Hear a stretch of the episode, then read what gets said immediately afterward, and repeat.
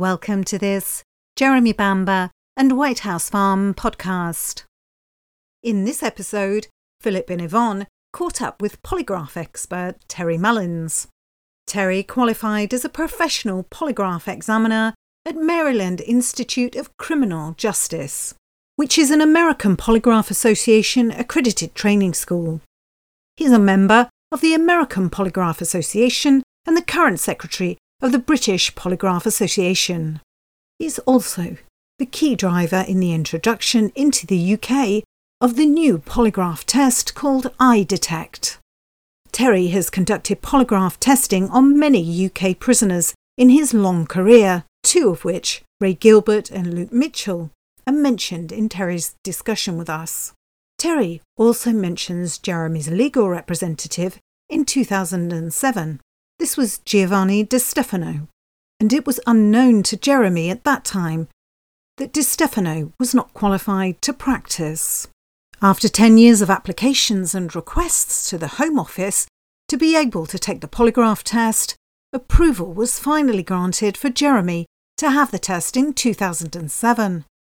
It was conducted in Full Sutton Prison in April that year by Mr. Mullins. Jeremy passed the test conclusively, and Terry Mullins recorded no deception indicated. Here's what Terry told us during our fascinating meeting regarding the results of his tests on Jeremy and how this science is continually developing. Uh, my name is Terry Mullins. Um, I'm a polygraph examiner and I also um, run another business called Integrity Assured using a new polygraph called iDetect. Um, and that's something that I would be using uh, with Jeremy uh, if, if and when I get the chance. Um, I've been a polygraph examiner since March 2005. Um, so I wasn't that long in the job when I first met Jeremy. Um, I was contacted by a newspaper, um, and you'll have to forgive me, but I think it was the Daily Mail. And they asked me if I would conduct a polygraph test on Jeremy at Full Sutton Prison. Yeah. Um, I had been to uh, a couple of prisons prior to that, but not with such a high profile um, person. Um, I was actually aware of Jeremy's uh, case going back into 1985 because as I live in Essex, it was quite high profile at that time. I don't have an opinion um, of whether he did anything or not. Um, but it was arranged very quickly. The prison at Sutton were very um, compliant and helpful in arranging the test for me. That's and good. they gave me full access to him within a legal room um, with privacy. Um, I was quite surprised uh, when Jeremy walked in. He didn't look like he did from his original photographs from some 20 years earlier. Um, but he was an extremely pleasant man, and we had a small conversation um, because I wanted him to feel comfortable with me, yeah. uh, which is very important in uh, something that we were doing. Um, so I'd already researched Jeremy very well um, I researched and picked out the most salient points, which was really around about the shooting with the Anschutz rifle. Um, so that's that was the most important part of this. It's not about how he felt, whether he intended doing something, whether he's thought about doing it. It's the actual factual side of actually um, shooting or allegedly shooting his family. Yeah. Um, so Jeremy gave me um, a very potted history of problems and issues they, that they'd have been going through, especially with Sheila, and um, identified the fact that he was not in the in the uh, premises at the time, and that he was been outside with the police prior to um, prior to this uh, happening. Um, prior to this happening, he was outside with a police officer when there were um, signs of movement and noises with, from within the property, which, if nothing else, would have excluded him from um, shooting Sheila Caffell. Because, Absolutely. as I'm aware, just by all the information. Um, but other than that, we then set out and I went through a list of questions for Jeremy. Um, and I can read those out to you, the ones I actually used. Fantastic. Sorry? Fantastic. Yeah. So I, have actually just pulled up his his uh, his report. I still have that. I think you've got a copy of it. Yeah, we've got a copy. Yeah. Um, but I thought that the most salient questions to ask him, which would identify everything, is um, Did you shoot your family on the 7th of August 1985?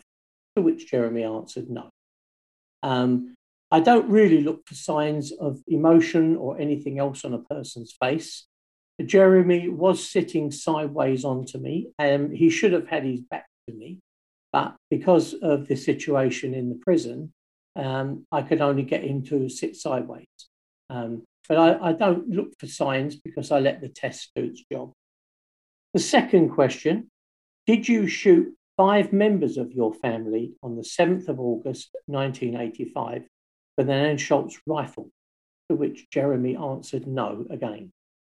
And the final question Were you present inside the house when five members of your family were shot with an Anschutz rifle? And he also answered no. Now, on a, a mute point, which was brought up by the American Polygraph Association on, on question three, was that um, was he present inside the house when five members of the family were shot?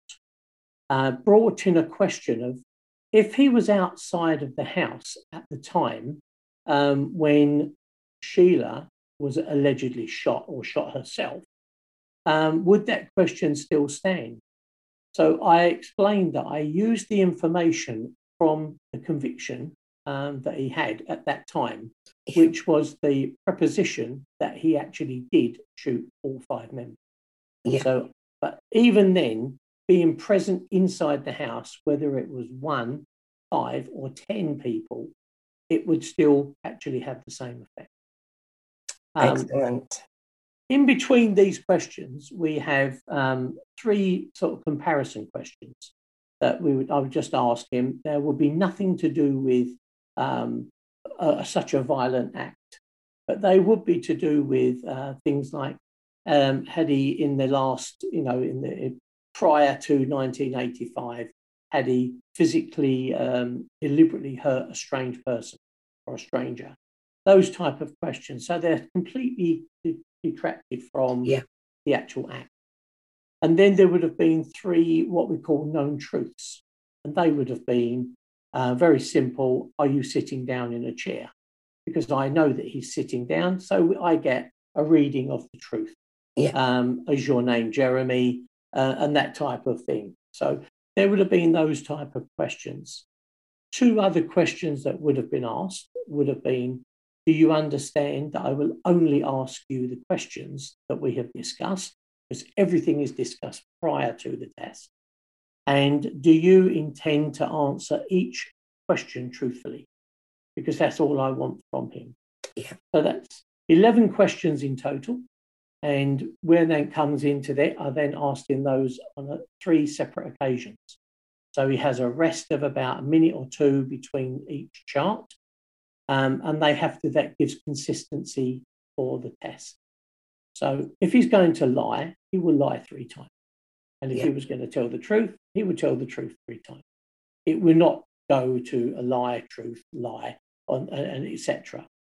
Um, I gave Jeremy his result. I um, did his results whilst I was with him, and we went through the. I went through the results. I checked them three times before I gave those results to him. And I was very pleased to tell him that he was truthful and that he did not kill any members of his family, whether it was with an Anschutz rifle or any other type of device. But he did not physically do this himself. Well, following, following this, um, he wanted to ask other questions about the hitman, um, the allegations that he paid somebody to do this, yeah. um, uh, and etc and going through quite a few other scenarios. So we made a list of 12 items that I would look at in the future um, that if he was managed to either get arranged for a second test in prison or whether he was going to be released at any point, um, he uh, told me that he would be willing to test, do at least one more test with those same sort of questions on. Um, but, uh, now, I only had about an hour and 50 minutes with Jeremy. That was the maximum time I was allowed. And we did have uh, roughly about 10 minutes after the test, to which we just actually had a general conversation. Um, he wanted to know, you know, what was going on in the world outside that, because he didn't believe everything in the newspapers, obviously. Um, so we just had a, a very casual chat. I found Jeremy to be a very personable, intelligent man.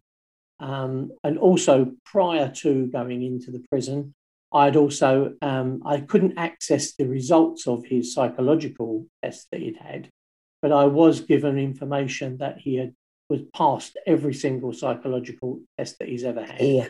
and that he's not crazy, he's not a, a schizophrenic, he's not a sociopath, uh, etc. Because if he had been, then obviously I wouldn't have conducted the test anyway. But that was really um, all that went on with that test. Um, when I left the prison, um, there was a, um, a plethora of reporters outside the prison um, who were hassling, if you like, as, as the press do. Um, and they wanted to see everything, and they were saying, "Can we see the results and everything?" And I said, "I'm I'm going to give you the results." I said, "You've paid for the test, so I can tell you what the results are." I said, "But I have to also uh, get permission from Giovanni." Um, and I called Giovanni. At that time. Giovanni was Jeremy's um, legal representative. legal representative yes uh, yes at that point um, well nobody knew about his past at that point um, I, I personally i didn't i didn't get on with the guy um, he was very pushy he wanted things that i wouldn't do i wouldn't go out of the bounds of things. Uh, but he said um, you can give them all the information. And then he will speak to them. And this is when he added the uh, the rest of it because I had a list of questions from Jeremy that he wanted to be asked, and he then added those to it, and then the article came out. Um, and somebody in the UK, of which at that point there was only nine polygraph examiners, I think it was eight, eight actually. Um, one of those people, and I know who it is, um, told the APA that I had breached the rules and regulation. So Giovanni had uh, published in the newspapers the additional Mm. questions that you'd asked Jeremy on his release or during a later detector test, We discussed not the ones from the Yeah. day. Yeah, he no, he gave them the ones from the day, but then Yeah. he said that then I did a second test on him, uh, and this was all done in ten minutes apparently, whereas his original test t- took you know uh, with all the discussion around an hour and a half, um, which is around about the minimum that I can do it. Yeah. Um, but then he claims that I then asked him a further twelve questions in the in the remaining ten to twelve minutes that we had. So somebody should have realised that I didn't do that because the Yeah. test would have been voided. Um, but I've I've stood by the test. I will always stand by the test, and uh, and that's all I can do with it. Um, and I've kept as much as I can of his information over the years. Um, I think I still have the newspapers uh, cut in somewhere. But uh, but that was that was my visit to to Full Sutton Prison.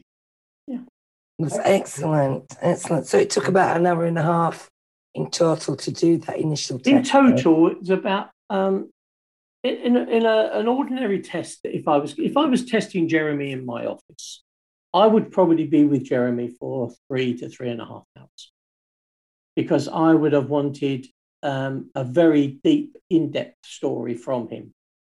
Um, I don't get that luxury in a prison, and they've now cut the legal time down to an hour and forty minutes. Um, Right. to, to do tests. So, so you have to do a lot of research. You have to do um, a great deal of study to make sure that everything that I want to ask is factual. But I usually use what he's convicted of, uh, what he's been charged with, what the conviction was, and if you use that, then the obviously the Crown prosecution and police and everybody else can't say, "Oh, well, that's not what we charged him with." So you, so for me to be able to do all of those other questions, which I hadn't done any work on prior to that, um, would have been impossible. And I mean, I know a lot of people come to you who- are victims of miscarriage of justice, um, like Luke Mitchell. and uh, Ray Gilbert, and you conduct their lie detector tests as well. You, you are highly respected in the field, and a lot of um, victims of miscarriage of justice do approach you, don't they, for these tests? Yeah. Yeah, I mean, uh, you, I, I, do as many as I can. I mean, um, Luke Mitchell's um, test, for instance, that was done through Sandra Lean, who was his legal representative. She's she's legally trained, but she is not a, a solicitor. But she is um, she's written books and stuff about uh, injustice, etc. But she managed to get originally um, Luke's mum, Corinne Mitchell, um, and because she was accused of burning um, the clothes, uh, all of his clothes, the neighbour said that she was burning um, all of Luke's clothes in a in a big drum in the garden. Yeah, and he and he could smell blood. Well, um, skilled. And that that was and the giving also giving Luke an alibi. So um, that was done by the um, the the Daily Record. I think it's the Daily Record in Scotland. Yeah. And they they paid for for that test, and I went up um, and I did conducted her test. They videoed it on remotely. Um, I have never seen that, but I don't need to. I videoed my own part of that, uh, which I had normally tried to do. I was going to ask you about videoing, uh, Terry, because obviously mm. they, we have the problem like um, with documentaries and things like that, that they will not allow Jeremy to be filmed inside the prison. Yeah. So you had no problem with filming him for that, did you? Did you have to sign a release form that you wouldn't release that? Yeah, with uh, with with Corinne's, that was done in a hotel in a meeting room. But with Luke's, um, I mean, that was sanctioned by Alex Salmond, who was the first minister at that time. He sanctioned this because it was the biggest most expensive murder case in Scotland. Um, and I was given un, unfettered access. They didn't give me a time limit. And Sandra Lean actually attended in the in the uh, room as well because she was his legal representative. Um, now, with Luke's test, um, I just took a chance. It's the only one that's ever been done, and I just asked the the prison guard who is standing outside the door if I could use my video, um, like use a small webcam. Yeah. And he said, I'll find out. And he came back and said, You can use it providing you do not release it without our permission. So I agreed.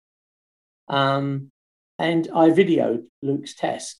Yeah. Um, now I signed a signed a confidentiality agreement with the prison, with the SPS, and it took about nine months before. Not even. I don't think it was quite nine months, but they then wrote to me and said they've reviewed the the uh, video. They do not see any issues that would uh, compromise the prison, and they said you can release it to Luke's legal team. Now, I didn't release that. I don't get any involvement in those types. Yeah. And um, that was then put on YouTube immediately, which obviously caused its own outcry. Um, people have asked us why didn't Jeremy's get because people have seen that interview. Yeah, uh, and Luke's one, sorry, just, uh, one thing we should point out is that obviously the Luke Mitchell was done under Scottish law. And Scotland yes. is a different jurisdiction, so it, it's different rules. We should just make that clear. Well, yeah, yes, it's absolutely true, Philip. I mean, the two our two countries are absolutely different with our prison service. Yeah, yeah. So, but just clarify for people, Jeremy's wasn't recorded. You didn't have authorization to record Jeremy's lie detector tests. Yeah. Well, well, when you go into a prison, I mean, you know, I, I don't know if you visited Jeremy at all, have you?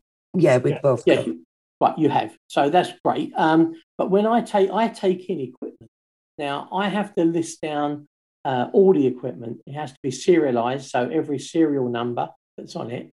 And if I take a piece of paper that I have not declared, they can refuse me. Yeah. So I always tell them I've got three sheets of paper, two pens, you know, and then everything. And if I put a webcam on there, they would have refused. Yeah. I I put webcam on my because it wasn't the one on the laptop; it was a separate one, and I actually included it, and it's all X-rayed, and they didn't appear to have any objection.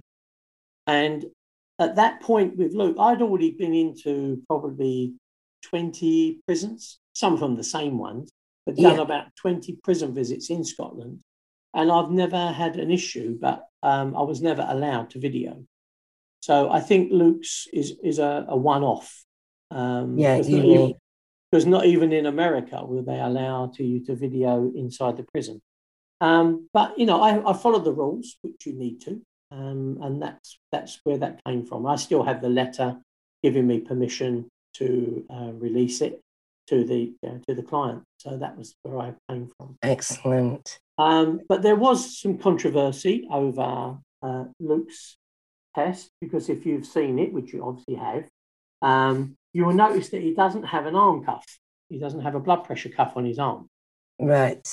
Now, at that time, when I did his test, there was a thumb cuff.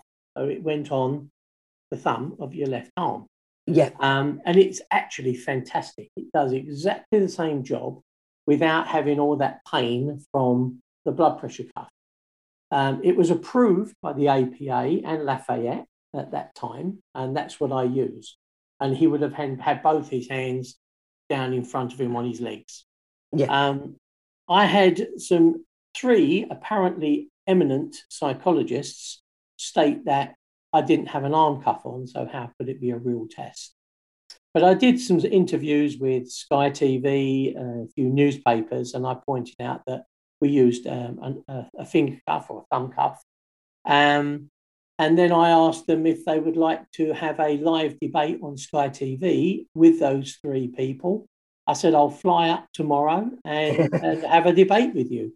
And they all refused. Um, Not so. They are, so they are real eminent people, you know. And I found out who one of them is, and I challenged him in a blog um, and asked him for his credentials because I don't believe that he had the correct credentials to question anybody. Um, but, you know, so I answered all the questions, which I'd always do anyway. But that test was a good test. That's also been quality controlled by five individual um, examiners in America. I don't do it here because there aren't enough what I would term professional guys here. Yeah. So I send them to training schools in America and the APA directors. Uh, those guys have been doing this 30, 40 years. Fantastic. Um, and so everything has been validated uh, on both those tests. And when, when they peer, when they peer review them, sorry, what, what are they checking? That the, the, the questions are within the, the well, they they do get everything, um, but a lot of the time we have to redact the names and question and questions sometimes because you you can quality control a chart just on the chart's results itself you can tell the you know salient points on it for whether if they're relevant questions, comparison questions. You can tell whether that's that's a, a good test. I send everything. I send the videos. I, I know that if I've got them, I send every single piece that I have, so that there is no question about them. But um, I mean, I quality control some uh, tests here in the UK for new examiners, a couple of new examiners.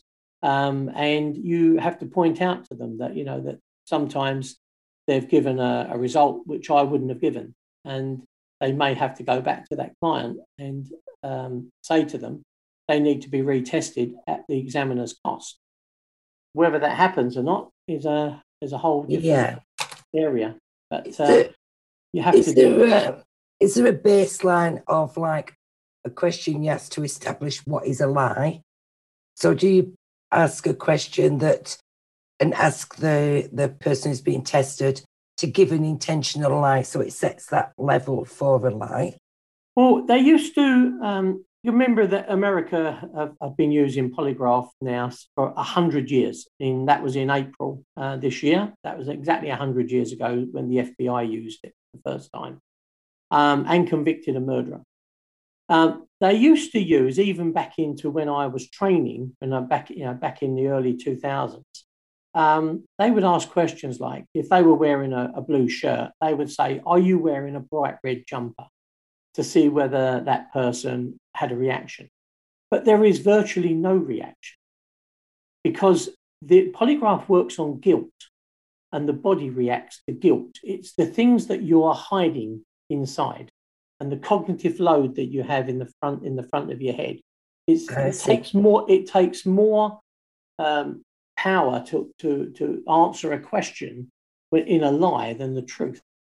Um, so that was abandoned really and truly in some sort of mid 2000s, but I'd stopped using it pretty much within a year of actually doing tests. Um, they also use um, a lot of the examiners now use what they call a STIM test, stimulation test. So they would ask questions like, um, "We're going to ask you a series of nine questions. All it's just one chart with nine numbers on, and you've got to pick and write down a number between, say, one and nine. Right. Write that down and keep that, sit on it, or do something with it. And then the questions are um, Did you write number one? Did you write number two? Did you write number three? And when they get to the, say, pick number five, you're supposed to get this reaction. Well, the reaction is probably a millimeter, maybe two, um, as opposed to something else. Yeah. Or if they've moved, they may get a bigger reaction on number one, because if a movement will give a similar reaction to a lie. Um, but it, it's it's a, a, game, if you like. It's not really. It's a, it's supposedly to to make sure that a person is uh, okay to actually take a test. Right. Um, yeah. I, I don't do them anymore. Some people use cards. They will have three cards and give them and say to the person, pick a card Okay, so you'll have a jack, queen, and a king. And then they'll take one card, the others are left face down, and, and the examiner never touches those cards. They know what they are, and then they ask the same sort of question. To me, it's gimmicky. And to do a test like that when someone's on for murder or sexual crimes, or yeah. even, even infidelity, you are trivializing um, that, that test by playing Absolutely. a game with cards and numbers. So those things um, are there. A majority of people don't bother with them anymore. But the other questions that are you sitting down in a chair? Um, are the lights on in the room? Is your is your first name, uh, say Jeremy, and, and that type of thing? But you would only ask that once you've had their identification. Well, I wouldn't get ID from Jeremy, but I did know who he was. so, so that was a big difference. Now, what they do is they give you a baseline because they're known truths. So you're going to see a, a baseline where you're not getting a huge reaction I see, yeah. on your tracing. So that you're getting that as well. Um, it's like um, the comparison questions. Now, when you start off, if I give an instance of, say, a theft, because it'll be easier, somebody's um, been accused of stealing five thousand pounds from their company, and it was in cash in a drawer in in a in a accounts office. So then I'm going to ask them, did you steal the, the, I don't even use the money or the amount because most people that steal don't know what they're stealing. Yeah. So did you steal any of the money that's missing from the office drawer on Tuesday? That type of question. Um, now, a comparison question for that would be um, have you stolen any property from your family? And that be in their life. Because what I'm doing, before I actually say that, I will go, what do you think of people that steal from their family? And, and they would say, oh, I, I don't think they're right. I said, well, in my world, I think they're scumbags. So you really emphasize something nasty to them. Yeah. Um, they're scumbags. People who steal from their family they are absolutely horrific people. And yet, there's probably 40% of the country that steal from their family in some way or have done. You know, even if I used to steal Brookney bits out my dad's pocket when I was a kid. Oh, right? yeah. you won't remember them. You're too young. I don't know about Philip. He might know. but, but the point, but the point of it is, what you're trying to get them to do is, I don't want to be a scumbag. So they're going to say, no. So, what you're looking for then is a reaction to those questions. So, if they have stolen, and it will be, have you stolen something of value, not just anything? And value I describe as so you've stolen something like a, a electronic, a laptop, um, their wallet, um, mon- uh, X, uh, amount of money. And things like that, or credit card. So you make it large, and that way you will then see either they're telling the truth or they're actually lying. but nobody really wants to admit that they're stealing from their own family after I've described what that person looks like. So yeah. it, there is a bit of psychology within the the uh, comparison question. So you need to get their mindset. But the but the actual one about the money, that's absolute, and there's no messing around with that. That's a factual question. And that's what we use. So that's where you can just you know uh, um, sort of look at different areas of what you're testing. You, you mentioned uh, sorry, I was just going to say you mentioned earlier, Terry, that there there are quite a few medical conditions that would preclude people from taking a test because yeah. one I think of the urban myth is that psychopaths can uh, pass tests because they don't have the right empathy or whatever. Can you just elaborate on that? What what would preclude somebody from taking a test? Anybody with a psychological issue, so that can be sociopathic, uh, can be schizophrenic, um, it, it's anything like that because you've got you know, there are lots of people now, unfortunately, walking around in the country um, that, are, that was now called care in the community. But you, we've got dangerous people that have serious psychological issues with split personalities. Who are you testing uh, when you've got somebody with who's got uh, two, three, four personalities? So you don't know who you're testing. Is it Jekyll or Hyde? Now, yeah. we are, you know, we are not able to assess a person correctly, not in the short period of time that I have.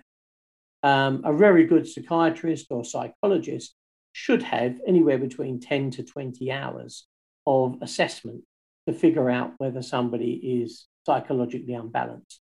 We don't get that luxury. But if I'm dealing with um, a sex offender for instance, and they're going, I'm testing them to see whether they've um, committed a sexual offence. Um, my first 10, 15, 20 minutes of my meeting with them is usually about today's news. And it might be about, um, you know, because I'm talking casually to them, I want to get them comfortable. But then my other side of it is to actually talk to them about similar issues. Oh, you know, did you see the, this person? You've been accused of this act look at this person, they've been accused of this. And sometimes you get, well, perhaps they, uh, perhaps the victim deserved it. Now that's disturbing when you start getting that. So that yeah. way, my conversation then has to turn, keep going in that direction.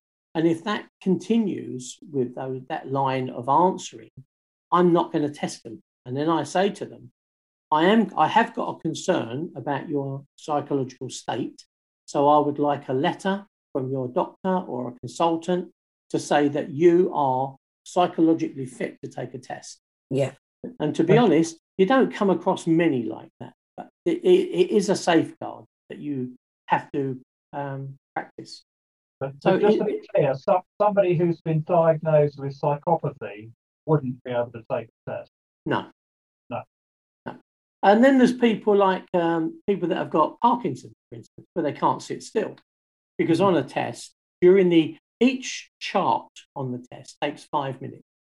That's 11 questions, but they do take five minutes to ask because there's a big gap in between them, like 25, 35 seconds.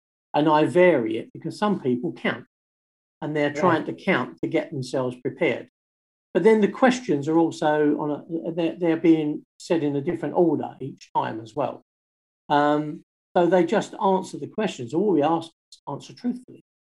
Um, but what, where you're coming from with that is that you've got to you've got to sit perfectly still during that five minutes. That's not moving fingers, toes, legs, muscles, twitching. It's really difficult. And majority of that. Yeah, but see, but your answer is the same as everybody's. Oh, I can't sit still. I'm a fidget. I'm a fidget. I use my hands. I use my hands to gesticulate and do everything all the time. You can ask my wife, and she'll tell you, stop moving about. But on a test, my answer to him is if you are innocent of this, you will sit still for those five minutes. It's, it's you've got to practice it. Practice sitting still, and I'll put the equipment on them, let them sit in the chair, and, and, and I'll just rehearse going through the questions and I and I do rehearse the questions with them two, three, four times, so they know every question. And if they're going to lie, they, it's a deliberate act with it. but there's we also have to be careful of medication. So there are certain medications um, that obviously illegal substances. I don't test anybody on illegal drugs. Um, I give them a warning that when they come to me, they have no illegal substances for 12, 24 hours, sometimes 48, depending what they're on. We can test somebody um, who is on a heroin. Um, um I'm trying to remember the name of it. substitute. Methadone. Methadone. Right. You. Um, I want to see the prescription. I want to see the level of dosage. But you also have to bear in mind that a lot of people on methadone are also still using heroin. Um, there's a great deal of them.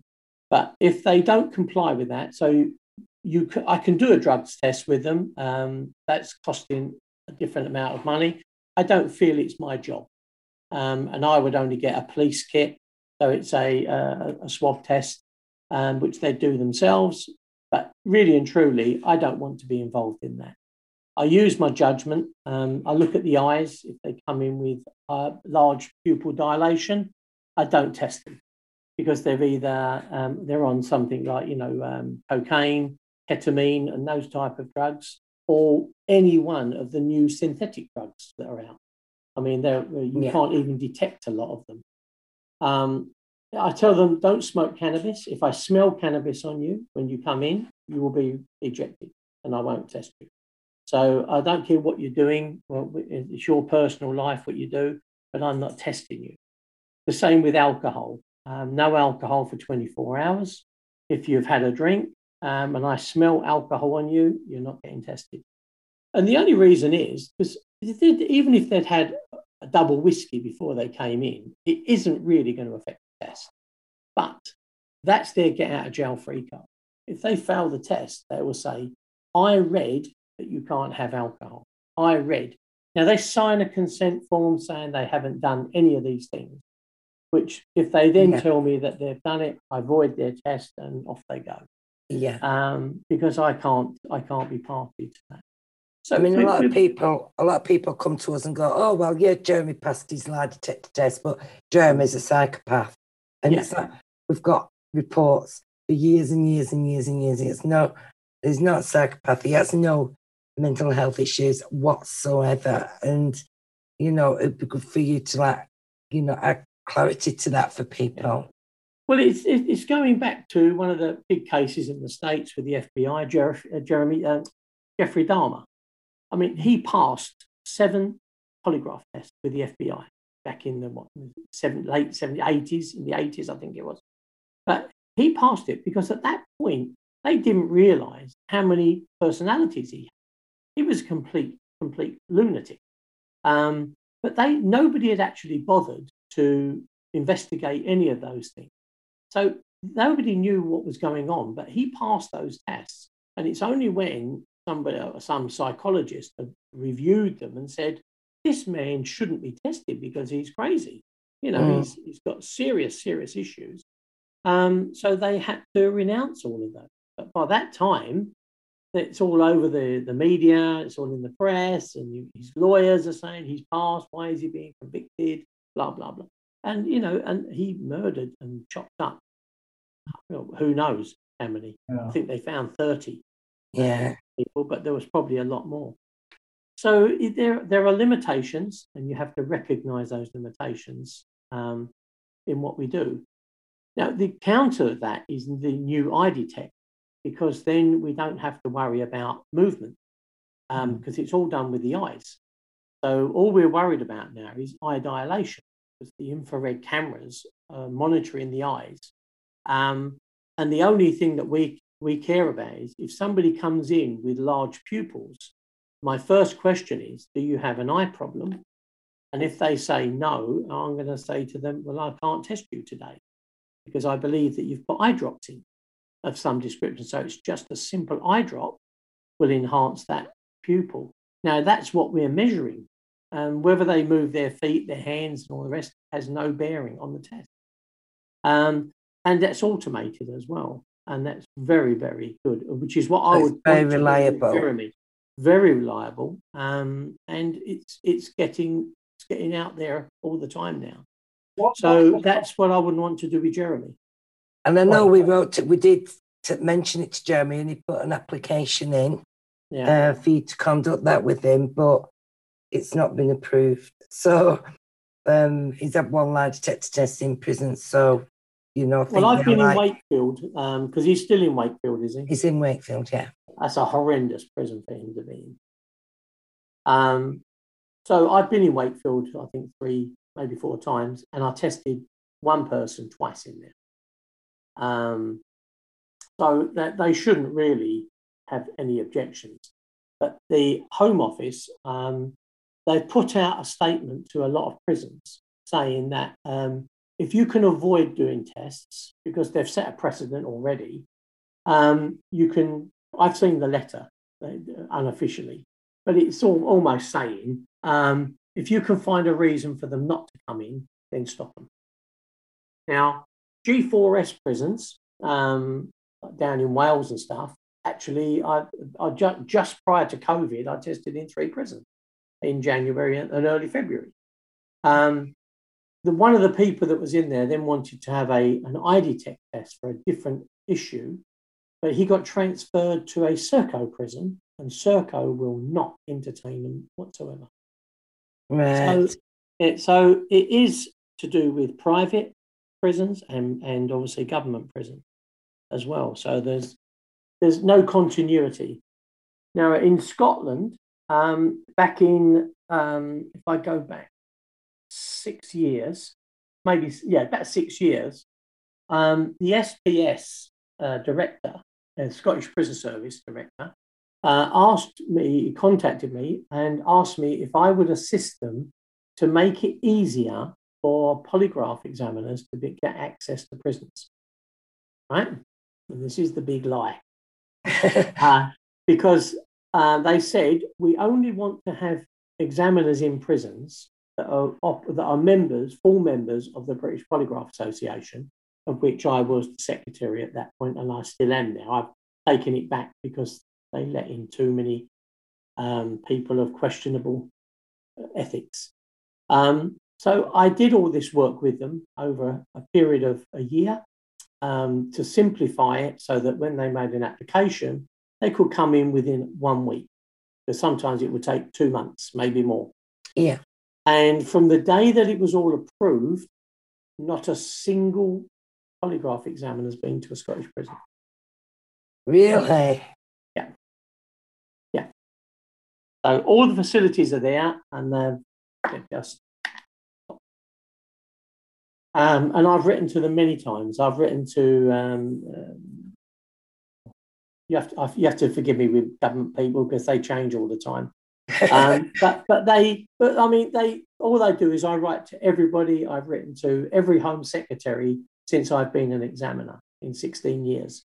yeah. Um, and they change quite frequently. And that, frankly, they never bother to reply. They pass you to some minion and you just get lost in the ether. It Um, seems a bit of a, like um, uh, hypo- hypocrisy of them, but they use their the lie detector when they're releasing a sex offender to make sure that they're not going to offend again. Because if they are, they fail it, they're Mm. not released, but yet they're not allowing lie detector tests to be used to prove innocence. Well, they're not. They're not. They're not being released. They're on license, uh, and they do select. And I don't understand the selection sometimes with them, um, but they're only being tested on their license. So they're not doing it on their conviction. They've never been tested on their conviction at all. Right. So if they're if they're brought out and on license, they mustn't associate with paedophiles. They mustn't associate with anybody making films, downloading child pornography, um, or hanging around certain areas of schools, going to certain towns. That's what their test is about. Um, Right. So they will be tested usually within three to four weeks when they really go from prison. Um, if they pass the first test, they won't get another one for about three months. Now, if they fail that first one, which means that they've come out and virtually gone straight back into what they were doing, they will get a further test a week later. And if they fail that, they go back and serve the rest of their sentence. Now, I also I also know that I mean there's about 50 police officers and 50 probation officers now in the country. I know that they are very frustrated with this that they can't use polygraph to prosecute. So it isn't to do with the police. This is to, to do with NOMS, um, the National Offender Management. It's to do with them. Um, that that's these are the parameters that they've got because um, I, I, know for, in Essex that the Essex Police would like to um, use polygraph on illegal immigrants. They would like to use them on people trafficking, drug dealing, and that type of thing. The areas they're looking at, um, they're not going to get cooperation from those particular range of people, so it would be a waste of time, to be perfectly honest. But there's lots of other things they could be doing. That, Sorry, Philip deeply ironic, Terry, in that we'd like to use polygraphs on Essex Police.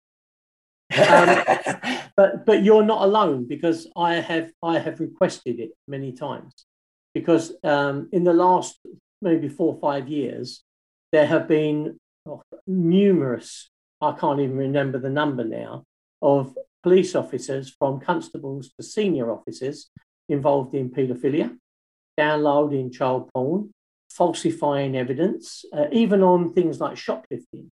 Um, there, uh, there's, there's one just being done now for driving a police car in Essex. He's not a trained police driver, but he had his blues and twos on on the top of his Panda car and was speeding through all the traffic, and he's now been dismissed. So mm-hmm. it, now I've been asking, um, and I can go back to 2007, the same year as I see Jeremy, we approached as a there was then I said about seven or eight uh, examiners, and we approached Hendon Police College because that's where the training mainly took place. Yeah. And we approached them because at that time they'd had um, nine uh, recruits um, of an ethnic background who turned out to be jihadists and it took they'd already spent well over a hundred thousand pounds on training before they found out that they belonged to some of the um, mosques that belonged to Choudary um, and Abu Hamza and that type of thing, and then right. they dismissed them. Now, what we asked them is, this was just polygraph then. Why aren't you vetting? I mean, it takes a year to vet to, to, to get application for a policeman anywhere yeah. in the country. Why aren't you using a polygraph use your own people, use us, use whatever on recruitment right from day one. See what their background is. Find out, do two or three tests over a week. Find out about, you know, their religious beliefs, whether they're terrorism, and all those things. And we had one meeting uh, with one not so senior official uh, who said he would get back to us. And when he did come back months later, it was, uh, we're not interested. And yet the corruption within the police per se is incredible.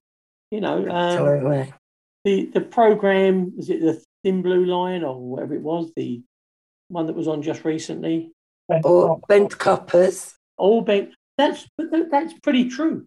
Um, you can ask most coppers, and they would tell you that that's largely true in a lot Absolutely, of places. and it's really well documented yeah. that yes. things like that in that program occurred.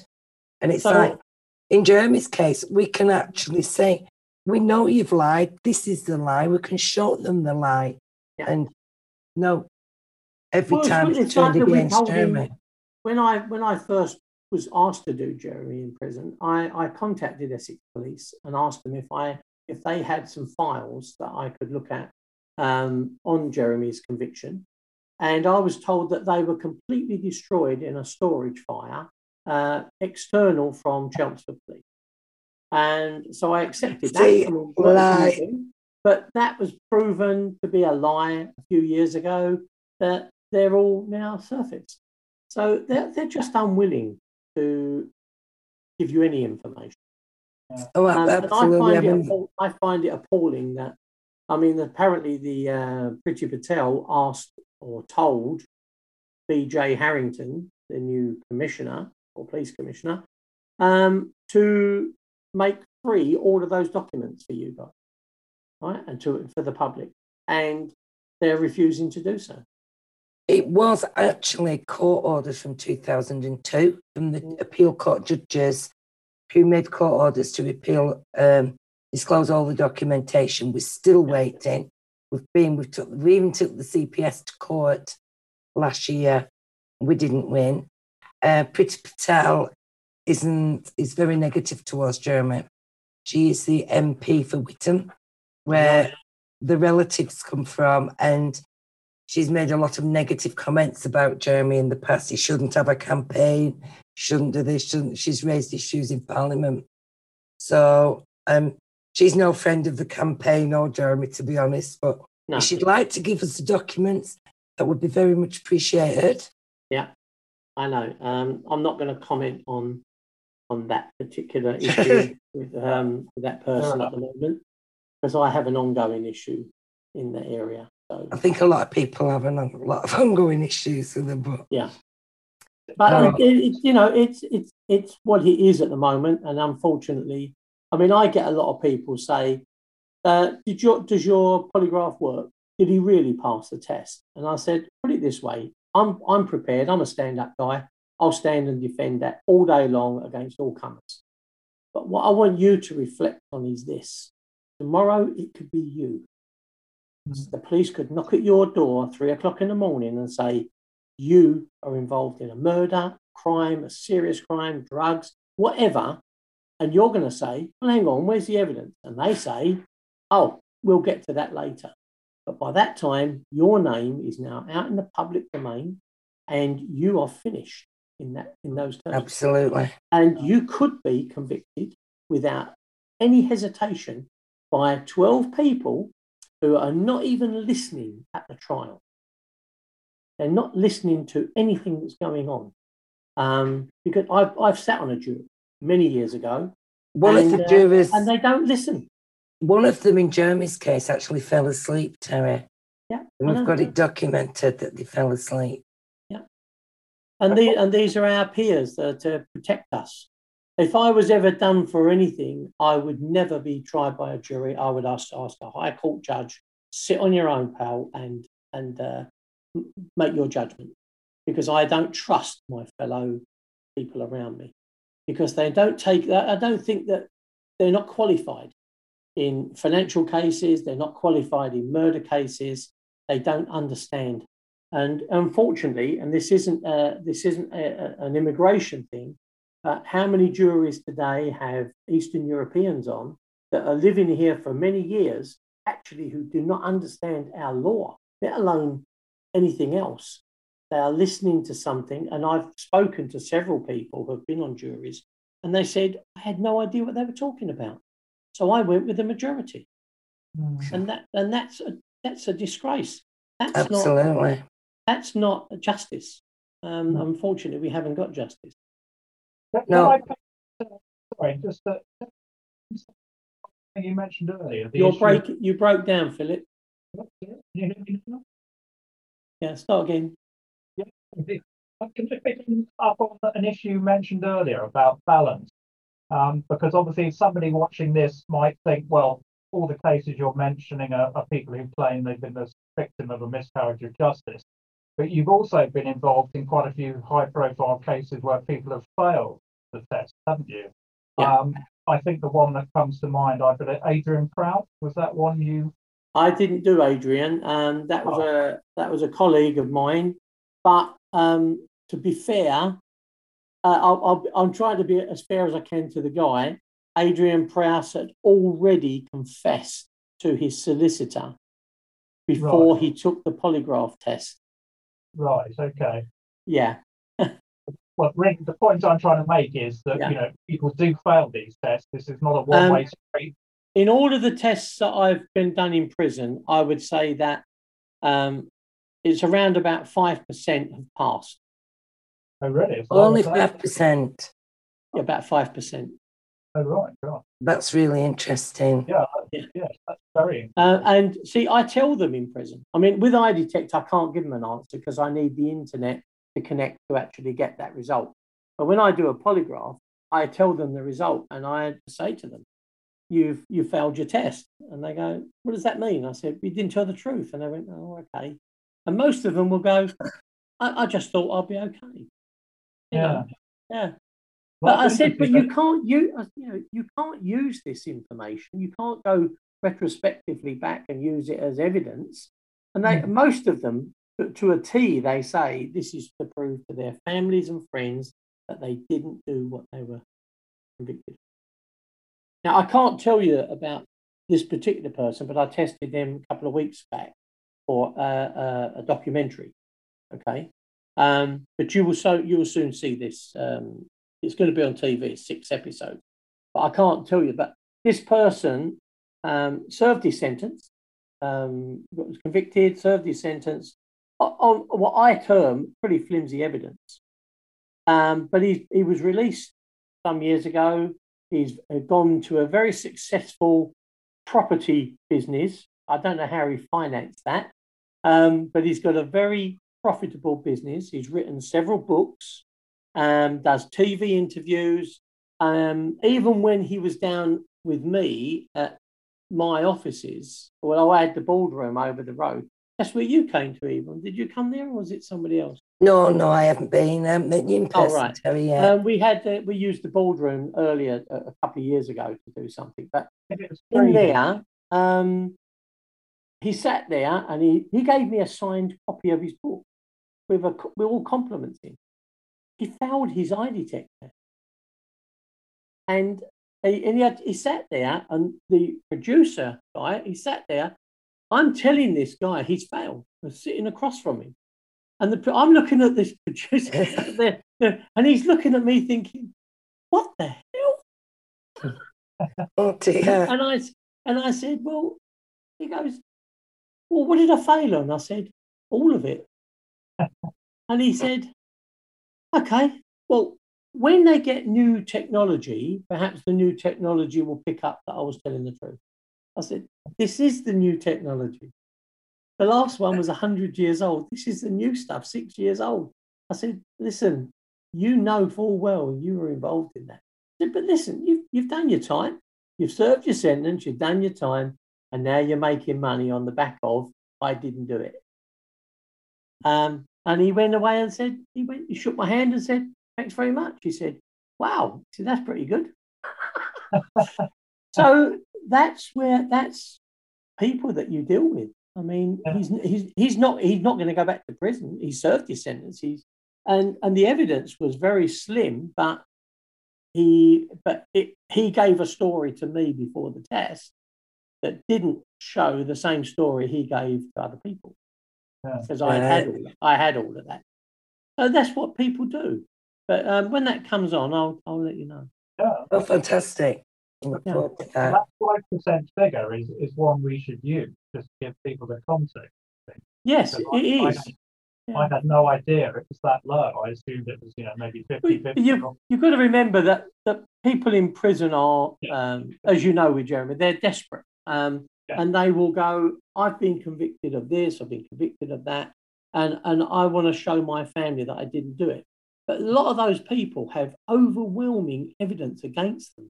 Hmm. Now, people like Jeremy, Luke, uh, Ray Gilbert, and, and people like them, there's not a shred of evidence against them. Mm. Nothing. So why were they convicted? Which is why I say to people, tomorrow it can be you.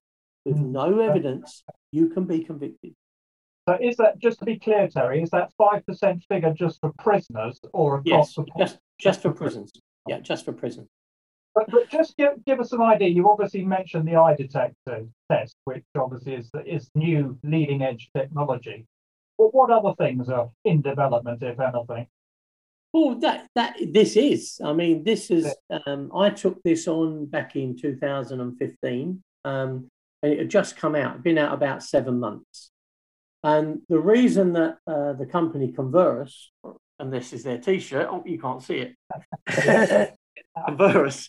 Um, the reason they got hold of me is because I I was doing polygraph on um, a lot of uh, very high ranking sports people that have been uh, been told they're you know banned because of drugs, etc. Well, yeah. drug testing is not not great. I mean, I Tony, I've got a business partner with EyeDetect, And we have visited all the different drug UK drug agencies and stuff and talked to them about using EyeDetect because drug testing has got a maximum on certain drugs 90 days of testing.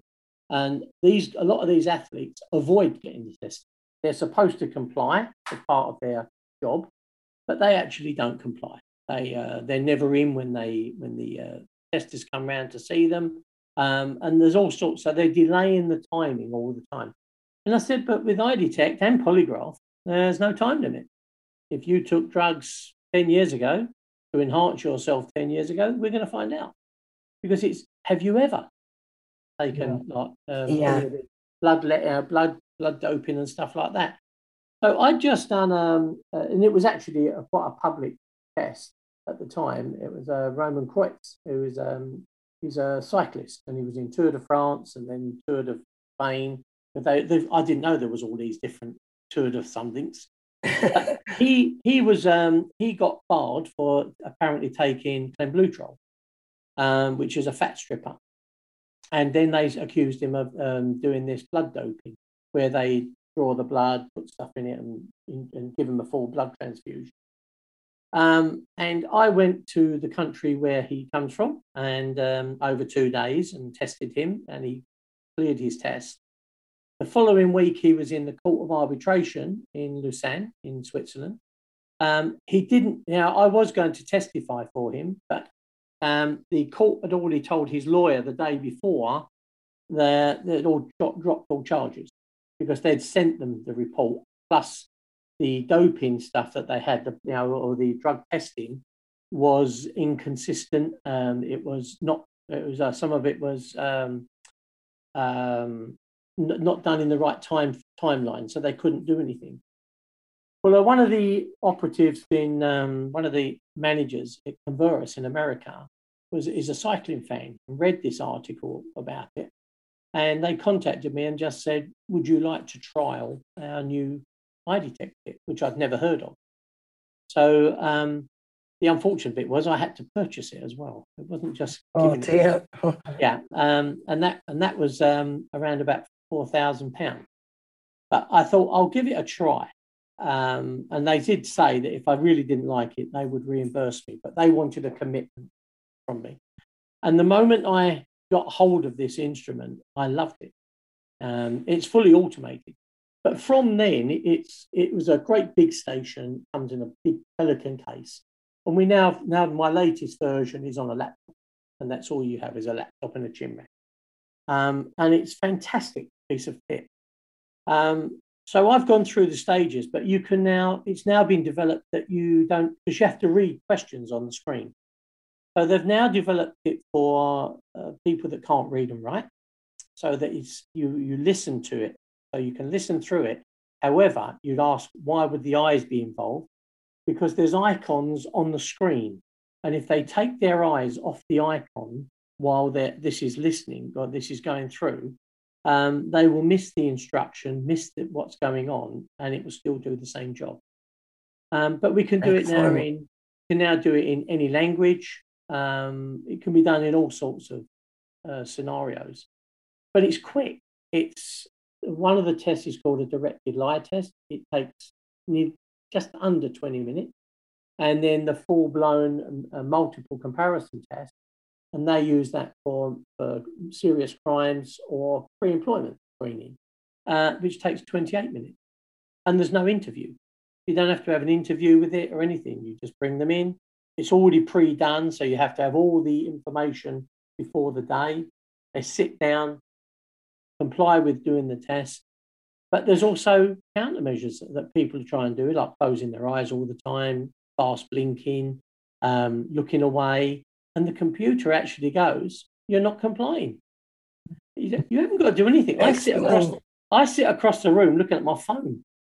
So, um, but you know, you can. It, it's a, fan, a, fantastic piece of kit, and for me, it is the new polygraph.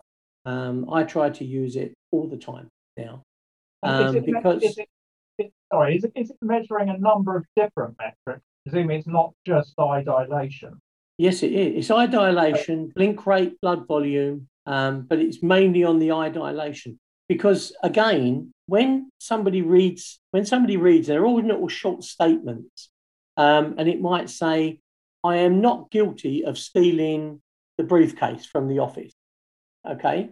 Now, if they did steal the briefcase from the office, as soon as they see briefcase, office, their eyes change because again, the cognitive load, it takes more. Now, all they're using is a mouse. It's got two colors on it, green and red, and they mustn't look at it. So you you give them a practice on it to make sure they understand what they're doing. Um, but even then, to make sure that you're going to tell the truth to this, you need to have cognitive load. And if you're going to lie, that cognitive load, milliseconds, but it's that millisecond that affects the pupils. Right. And that's where that comes in. And, and when we start look, sorry, involuntary re- reaction. It's, it? it's totally involuntary, and you and and apart from eye drops, no other drugs affect it. Wow. So it's got it's got a huge potential. Now, one operator can can do you know, with one station, they can do um, up to about fourteen people in a day. In a polygraph, you can do three. Mm. Now, I can also use four stations and do say ten people because it would take time to sit them down. But I could do 40 people in one day in a booth. So mm. in my office, I now have two booths on one side of the office to do two people at a time. But mm. I only do people that are on the same with the same company or uh, yeah. the same issue. I don't get two strangers in. Yeah. But they don't see each other. There's no distraction, um, and they're in and out and gone.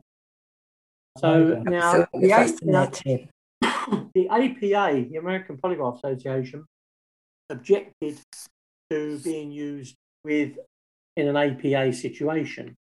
So to comply with a, a thing that's called EPA, it's the Employee Polygraph Protection Act, because in the 80s or from the 80s, everybody was using polygraph to hire employees, including McDonald's, who were on then sort of five dollars an hour, and it was being totally abused. Um, so they brought in this act to stop it. But they've just approved, they approved it earlier this year, um, around February this year, it was approved. Um, Converus have, have actually added, just for the American market, they've added a blood pressure um, um, pressure for the finger. Uh, so that's back on the cards. Um, and two small pads that go on the hands for sweat And that now turns this into a new polygraph acceptable by the APA. We don't need that in this country. We don't need it in Europe. We don't need it virtually anywhere else. So we don't use it. It's just to satisfy different states and state laws in America. Yeah. So it's always on. It's always on improvement. Um, and I'm I do the updates with every improvement that we do. And we the, we had the virtual conference this year. Um, I think that's why I couldn't talk to you last time, wasn't it? Yeah, we had our yeah. virtual conference uh, for three days, um, and and it, the new technology, the new ways they're coming out with things is fantastic, um, and it's been used in several prisons. Um, there's a man being taken off of death row, um, facing to go to either a, a retrial or to abandon his court case altogether um, in in the states. So I can send you some wow. links for those. Um, yeah, and they didn't and they didn't need um, stipulation, which they do with polygraph, that's where prosecution and defence have to agree to use polygraph in, a, in America. Um, EyeDetect didn't come under that, so they were just allowed to use it and the court accepted it. So there's, there's lots of different benefits to, to doing this. But the biggest one is it takes out the subjective result from some from people like me. So the uh, result is coming out automatically it's about 2% less accurate than a polygraph, is nothing in real terms. Um, and, and so for me, it's a no brainer be using it. So that's, that's you reckon accuracy of what, Terry? About 90? Just it's 90, 90%? It's, uh, a 90% on the EyeDetect. And polygraph, well, that's speculation because the American Polygraph Association say 90 to 92 you'll see adverts for people going, it's 99, um, but that's not true. It all depends on the examiner. If um, if we've got a poor examiner who has not conducted the test and, and all their research properly, then the results are never going to come out properly accurate. Yeah. Um, and unfortunately, in the UK now, we have identified five examiners that are, that are working for organised crime and taking bribes. And I can't, and I cannot name those people. Um, they have been reported, but that's down to the authorities to deal with um, for, for, that. So, but unfortunately, that's what we've got now in the UK. Hmm. Ten thousand in America, and very few, very few cheats. Hmm. So it's it's a Well, sad it indictment. sounds, it sounds like EyeDetect is going to be the future, and uh, yeah, that, that's the Well, I've been I've been talking to the government uh, quite a few years, um, and Tony, where we keep getting pushed back, um, but we're now after well about five years we've been talking to the government, and it takes that long to actually keep them interested, and that corner has just been turned. Um, Excellent. with with one police chief who's in charge of uh, downloading child pornography for the whole country. He is very impressed and very interested in it, but he has to get Home Office approval, and that's proving to be our stumbling block. And one of those stumbling blocks is me. You know why? Because the particular because the particular Home Office person uh, knows all about me. Yes, um, she's very aware of what I do, who I support, and I think that's causing an issue for them. but And I, and, sorry, you won't be there forever. No, she won't. And um, and also, see, I belong to Essex Chambers of Commerce, and um, uh, which she is also that supports and stuff. So she knows all about our company. She knows all about what's going on. But then she also hears my name being said, and then she knows what I'm doing. So we sort of get blanked in that way. But there, that, that's life. That's uh, people's choices. Um, officially, not going to do anything with it. But as you say, that person won't be there forever. Exactly. Well, are there any any last questions? Because I think we need to keep an eye on the time in terms of what Yeah. we can Yeah. show. No, tomorrow. I, I thought that was absolutely fascinating. Thank you so much, Terry. really appreciate pleasure. it. Yeah, my pleasure. And you know, if, if anyone's got questions, um, you can always just drop me an email, and I'll email them all back. I'll e- uh, just email them to me, and I'll answer them for you in any which way I can. Uh, Oh, that's Very fantastic. kind. Thank you very much. Well, at that point, we'll wrap it up, and thanks again.